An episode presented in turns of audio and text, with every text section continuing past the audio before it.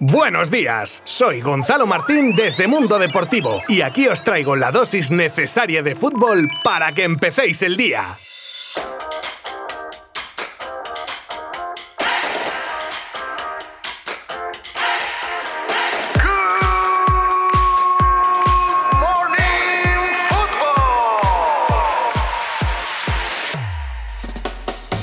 Primer partido clasificatorio para el Mundial de Qatar en el que la selección empató a uno contra Grecia, un encuentro que deja sensaciones agridulces, ya que España se encontró con una Grecia con todos los respetos muy justita, pero que puso el autobús y ya se sabe cómo se le complican a España los partidos contra los equipos que juegan así, donde se tienen que buscar unos huecos donde no los hay. ¿España dominó? Pues sí, solo faltaba, pero siendo muy horizontal y con un juego a veces muy plano, pero claro, se puede justificar por el planteamiento del partido de los griegos. Y aquí ya es donde entramos en el eterno debate de, pues, de la posesión, de la efectividad, que yo dejo a cada cual con su criterio y gustos personales. Lo que no es debatible es que España tiró tres veces a puerta y con eso o tienes el día y enchufas todo o pasa lo de ayer. En la selección hay mucho joven prometedor, pero creo que Luis Enrique debería ir definiendo un poco más un once fijo, porque hacer probaturas en amistosos, vale, todos lo compramos, pero aquí ya estamos jugándonos un mundial y da la sensación de que Luis Enrique sigue haciendo experimentos en cada partido. Lo mejor cuando entraron Brian Hill, que fue un puñal por la izquierda, y Pedri, que intentó buscar ese hueco que no había. El gol de la Roja lo marcó Morata y el de Grecia lo marcó Bacasetas, jugador griego al que por el nombre le debe gustar mucho la Feria de Abril. Veremos cómo encara los próximos partidos la selección, ya que lo importante es cómo se acaba y no cómo se empieza.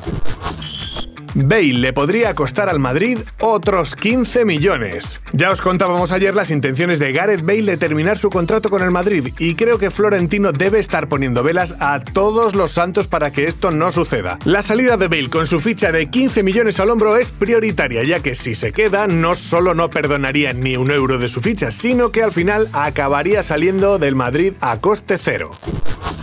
¿Andrés Silva en la agenda del Barça? Desde Alemania se dice que Andrés Silva estaría en la agenda del Barcelona, aunque desde las oficinas del Camp Nou lo desmienten. Lo que está claro es que no es la primera vez que sale el nombre del delantero portugués, y ahora sale con más fuerza teniendo en cuenta que lo representa Jorge Méndez y ya se sabe que Laporta y Méndez tienen muy buen rollito. Pero teniendo en cuenta que la opción en la delantera es Memphis Depay, deseo de Kuman y encima gratis, no parece que sea muy coherente pagar 40 millones que es lo que pedirían por el delantero del Eintracht de Frankfurt.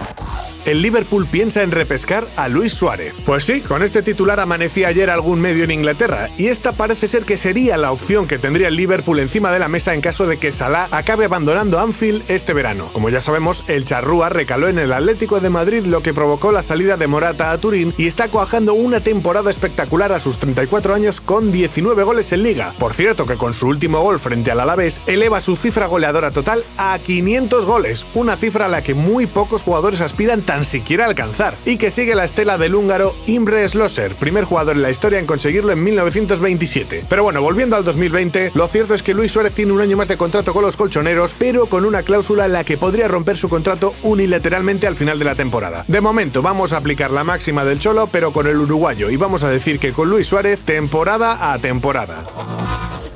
Van Basten propone cargarse el fuera de juego. Y es que cada vez que Van Basten habla, sube el pan. No es la primera vez que habla sobre cambios en el reglamento. Lo que pasa es que propone cosas que cambiarían reglas muy implantadas en el fútbol de toda la vida. Que no digo que no pudieran ser cambios buenos ni malos, pero lo que sí que digo es que son por lo menos radicales. En esta ocasión, el holandés defiende la eliminación del fuera de juego, ya que según su opinión, se pierde espectáculo y emoción cada vez que se paran los partidos para ver si ha sido fuera de juego, si no, y que sin esta regla no habría polémicas y todo sería mucho más fluido y trepidante, que ya los equipos buscarían sus propias soluciones para jugar así. ¿Vosotros qué opináis? ¿Estáis de acuerdo o pensáis que tiene mucho tiempo libre? Dadle una vuelta.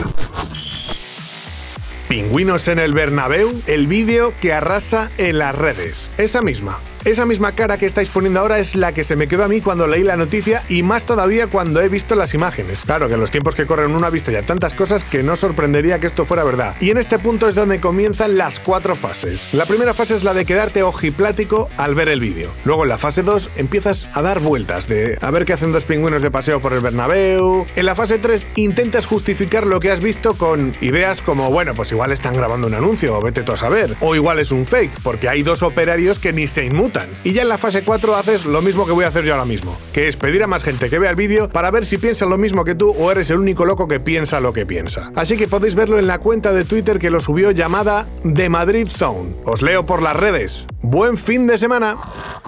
Mundo Deportivo te ha ofrecido Good Morning Football, la dosis necesaria de fútbol para comenzar el día.